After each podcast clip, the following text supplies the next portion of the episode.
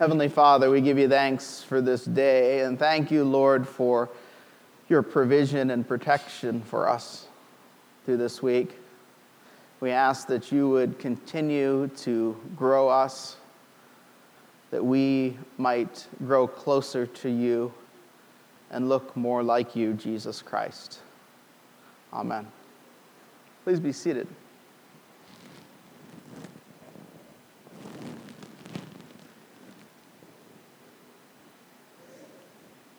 I have to say, this is one of my favorite hymns, though it's a little bit hard to sing. It's the uh, Song of Praise on page two in the service, uh, in the order of service. And I love it for many things, but I love the last phrase of the third verse. And whether our tomorrows be filled with good or ill, we'll triumph through our sorrow and rise to bless you still to marvel at your beauty and glory in your ways, to make a joyful duty our sacrifice of praise. Isn't that powerful? The resolve that's found in that lyric. Whether good or ill, we will rise to praise the Lord. It's one of the themes of today's sermons, which, as we continue, continue with the s- series on the Canticles, we're seeing today a resolve to glorify God. You joined in, as we said with our lay reader today, praised and exalted forever. It's a war cry, it's a determination just like the last phrase of that hymn. That no matter what happens, we're determined to say that, to do that. And you're going to see at the end of today's sermon that it comes from a very old source. So let's talk about that. I recognize this morning that um, I have to do a little bit of teaching. Um, little bit of backstory. For where does this canticle come from? It comes from the apocryphal book of the Song of the Three Young Men.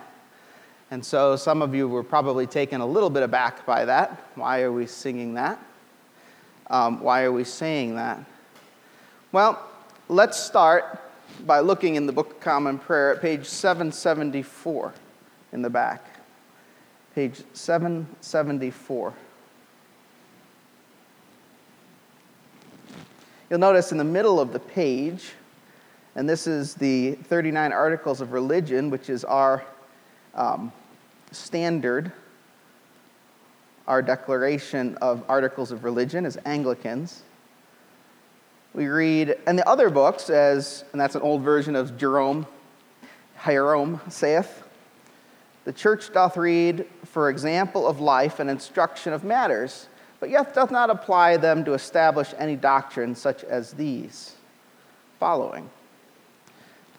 And notice on the top of page 775 the Song of the Three Children, which is another name for the Song of the Three Young Men, which is another name for our canticle today. So there's the source. Now, why do we use this in worship? Why do we use this in worship? This particular book of, from the Apocrypha. And you've noticed that we do read from the Apocrypha from period, periodically here. Um, actually is very old. It's older than most of the Apocrypha. In fact, I was reading this week on it, and scholars think that this may even predate the book of Daniel, which our first lesson came from today. It might even predate the book of Daniel. So why do we use it? And the simple answer is because Jesus and the apostles did. Jesus and the apostles did. Matthew 7 16, Jesus says, By their fruit you'll recognize them. Do people pick grapes from thorn bushes or figs from thistles? Likewise, every good tree bears good fruit, but a bad tree bears bad fruit. A good tree cannot bear bad fruit, and a bad tree cannot bear good fruit. But Jesus here is quoting the Apocrypha. And this is just one of many instances that Jesus quotes it. Here's the passage he's quoting from Sirach 27. The fruit disclose, discloses the cultivation of a tree. So the expression of a thought discloses the cultivation of a man's mind. So, do you see, Jesus and the apostles are constantly quoting this. And without getting too much into, into depth, what happens is there's the Greek text coming from the Old Testament, and there's the Hebrew text coming from the Old Testament. And there's some things in the Greek text that weren't found in the Hebrew text. Okay? So, another misnomer is that Protestants don't believe in the Apocrypha. I know that might be a mind blowing thing for you. But without exception, all of the reformers in the Reformation, John Calvin, Thomas Cranmer, Martin Luther, believed the Apocrypha books should be read in church, believed that they should be in the Bible, believed that they should be studied, not to base doctrine off of, but for example. And so it's an oddity, a real, str- a real strange thing that our American Bibles don't have it in them as part of the standard text. Um, and it's something that actually came about in 1885. In fact, the King James Bible has the Apocrypha in it and had it in it up until 1885 when Americans decided to take it out. So, I'm getting too far afield because this isn't a lecture on that. But suffice it to say that this is an important part of our tradition, it's an important part of our faith. And the, mean, the word apocrypha means hidden. So we believe that it's not part of the authoritative word of God, which is why we don't respond to it with the word of the Lord, thanks be to God. But we do believe that it's really important. And this hymn that we sang today, this canticle, was actually sung in worship in the Hebrew temple and synagogue. So Jesus himself probably sang this hymn, which is also an interesting thing. John Stott, the great evangelical writer, writes that it was used in Jewish worship before Christ and in Christian worship at least by the fourth century. So let's look at the text itself. And if you want to talk more about the Apocrypha, I'm happy to do so after the service. We're called to three things in it. So I invite you to open with me to page 87, Canticle 10. There's three things primarily that I think we can glean from it. Number one, it calls us to glorify God. Number two, it calls us to call others to glorify God. And number three, it calls us to glorify God and tells us that that's a gift of grace. So we're called to glorify God, we're called to call others to glorify God, and the very ability to glorify God is a gift of God's grace. What did we say again and again? Glorify the Lord, praise Him, and exalt Him forever. Let's say that together. Glorify the Lord, praise him, and highly exalt him forever. Right? That's the call to us. Last week we talked about what it means to glorify God when we uh, went through the other canticle, the Dignus Est, which means to give dignity, to give worthiness to God. And we got that image from Revelation chapter 5 of the elders surrounding the throne of God and Jesus Christ and taking their crowns and throwing them at his feet, that image of glorifying God. So, what's being said here? Well, number one, it's telling us to do that, to glorify God that way. The Greek here is a word, eulogetos. Eulogetos. That's what's translated glorify, it can also be translated to praise or bless, give glory to. The old Book of Common Prayer translates it Bless ye the Lord, praise him, and magnify him forever. Bless ye the Lord, glorify the Lord. eulogetos. What does that sound like in a modern English? Somebody, I think, I think I read your lips. Eulogy, right? Eulogy, right? What is a eulogy? It's a time during a funeral service where what? You praise the person, right? You extol the person's life. Sometimes you hyperbolically extol the person's life. You forget the things that aren't so good and you focus on the things that are so good. Of course, with God, there aren't the things that aren't so good, right? There's only the good things, right? So praise or bless God. It's actually in the Greek a compound word, you meaning good, and legio, or sorry, logio, meaning to speak. So speak good of God. That's the literal translation. Speak good of God. I heard some of the Lutheran preschoolers, or grade schoolers rather, this week. I was working up there. My office is right through that wall. And so I hear them when they're in the chapel down here.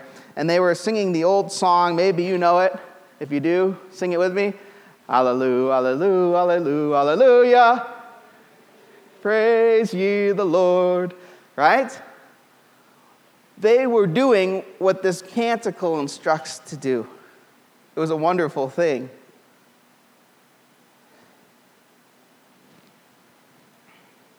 There's another part of the recurring phrase, though, that we say, right? What's it? Not just glorify God, not just praise, praise Him, but what's the other part? The last part. Praise Him and highly exalt Him forever. Okay, so glorify the Lord. And then the second part, praise him and highly exalt him forever. Now, this gets a little bit confusing because there's another Greek word here. And it's the word humneso. And it means to praise specifically. It's different than glorifying. Glorifying is that image of casting your crown. To praise is to sing. It's literally translated sing praises to the Lord. Sing praises to the Lord.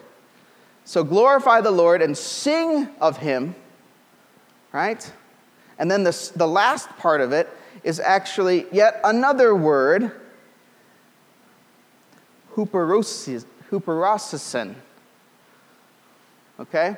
Which means to exalt him, to put him high, above all things. So you take the three together, and here's this is the end of the Greek little Greek uh, lesson for you. You take the three together, and it's literally glorify or speak well of the Lord, sing praises to him, and highly exalt him forever. Do you see how they're all three a little bit different? To glorify him, to praise him, a song, to highly exalt him forever. The last one means to put him above everything else. He's the most important. He's the top. To exalt him.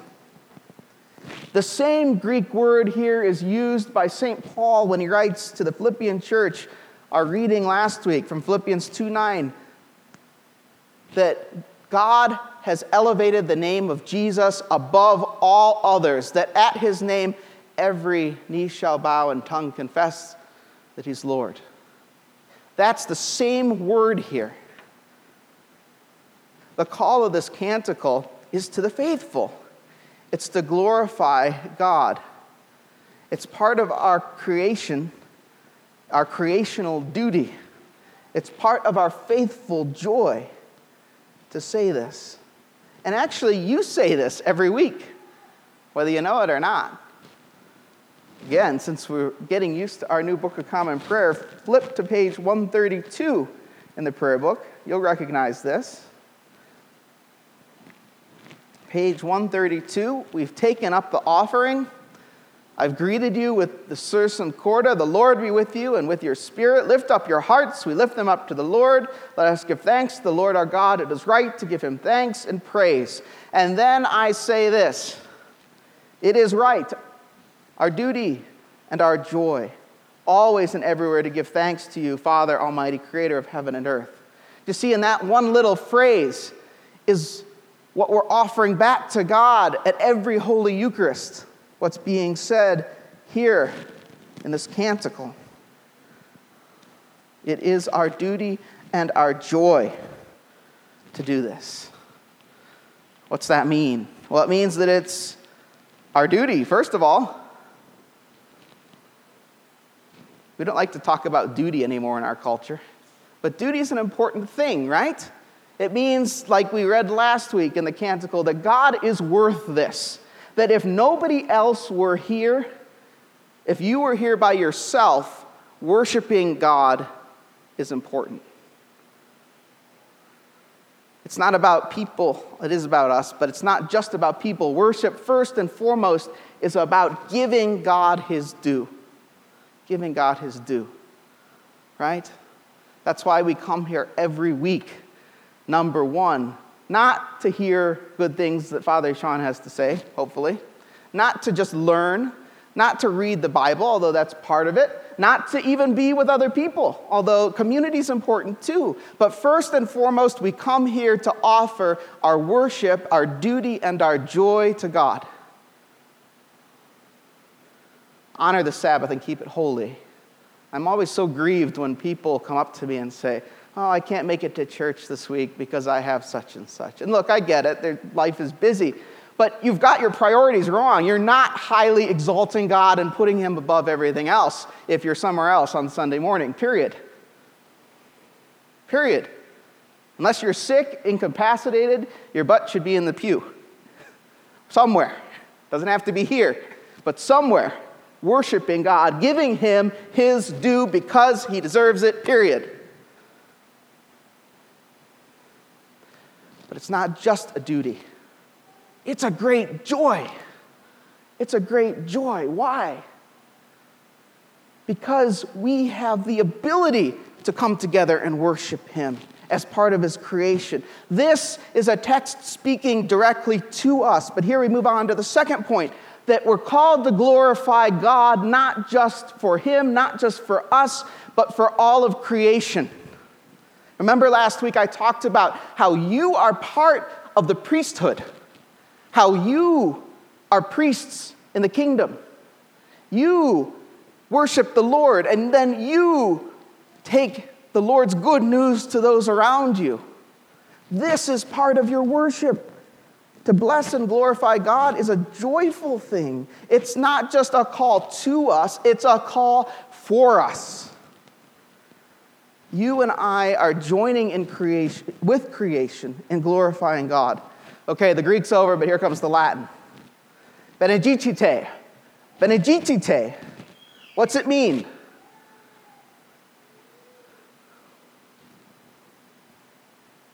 It means what? Glorify the Lord. Okay, you say, I've already heard this part of the sermon. Wait, look at it. Glorify the Lord. It's not real clear in the English, but those of you that are English majors or um, are in school right now, do you remember there's this thing called um, tenses? And help me out. It's more than tenses. Kate, help me out. when you conjugate a verb, past, present, future tense, what else? Continually doing. How about who it's referring to? What's that called in English? I, I, can give you the Latin, but I can't give you the English. In the, the, ob, the object, yeah, the object, right? It can be two. And, and so when you, in other languages, there's an end to a verb that tells you exactly what it is. English is all screwed up. English is terrible. You have to figure it out from the context. And so in the English, it's glorify the Lord. In Latin, it's benedicite, which clearly, specifically tells you with what's called the imperative second person plural what you're supposed to do. What's the imperative? In English, we would say, You glorify the Lord. You shall glorify the Lord. It's a command, do you see? And guess what else is a command? Highly exalt him forever. Praise him, sing praises to him, highly exalt him forever. So when we're saying this canticle, we are literally saying, You, people of God, glorify the Lord, sing praises to him, highly exalt him forever. Why? Why? Why is it so? Because it's part of our duty, but it's part of our joy as being His creatures. As redeemed men and women in Christ, you have the power to glorify the Lord, to highly exalt Him, and praise Him forever. That's not a small thing. We read in Genesis 1:28, and God blessed them that is Adam and Eve. And God said to them, Be fruitful and multiply and fill the earth and subdue it and have dominion over the fish of the sea and over the birds of the heavens and over every living thing that moves on the earth. You and I are given dominion as sons of Adam and daughters of Eve in Genesis. And we're given dominion to praise God and glorify Him forever. But here's the weird thing everything else, everybody else listed in the canticle, they already do it. You and I don't as a race. Look at it angels, sun and moon, fire and heat, summer, chill and cold, ice and sleet, right? The earth and its creatures, water, seas, streams, whales, beasts of the field. We're told throughout Scripture that all creation glorifies God. Psalm 19 tells us the heavens declare the glory of God. Job 12 tells us the beasts and the fish. But ask the beasts and the fish, and they will teach you, says Job. The birds of the heavens, they will tell you. The business, the bushes of the earth, they will teach you. And the wild fish of the sea will declare to you. Who among all these does not know that the hand of the Lord hath done this? In his hand is the life of every living thing and the breath of all mankind. The angels do it. Psalm 103, which we're going to say next week. Bless the Lord, O you angels of his, you mighty ones who do his word, obeying the voice of his word. Bless the Lord, all you his hosts, his ministers, who do his will. They do it.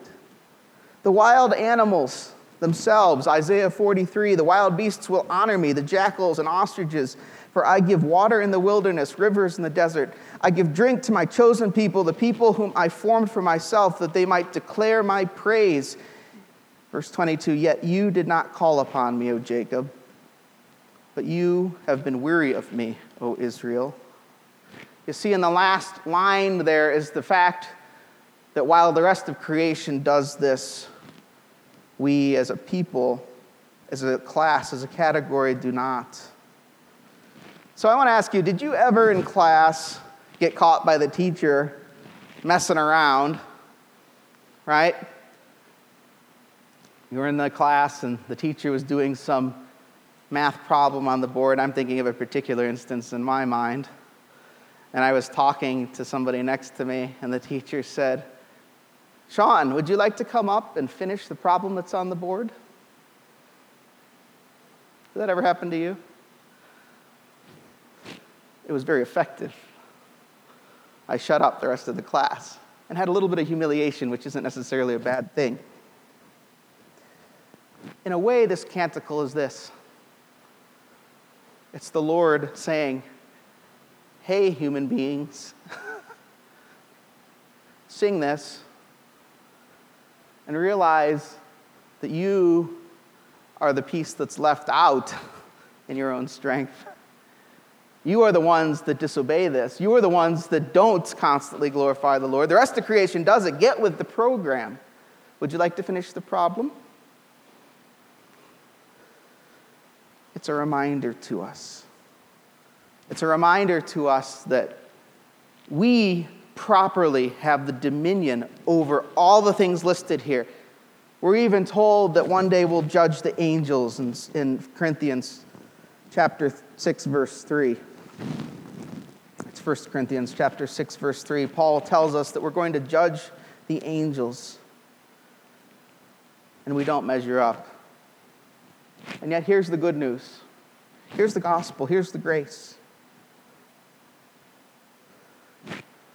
That Jesus does. Look at Jesus' life. He's always glorifying God, seeking His will, highly exalting Him forever, pointing to God the Father. And if we're found in Jesus Christ, we gain that as part of our identity. And therefore, we can sing this hymn with gusto, even though we fall so terribly short. So, do you see here in a canticle from 200, maybe 300 BC, you have a lesson, a call to do something. You have a call for something. And you have the grace of Jesus Christ to do it. God has acted so that we can respond. Praise the Lord. Praise ye the Lord. Glorify him. Sing praises to him and highly exalt him forever. It is your duty, it is your right now in Christ. It is your joy. Amen.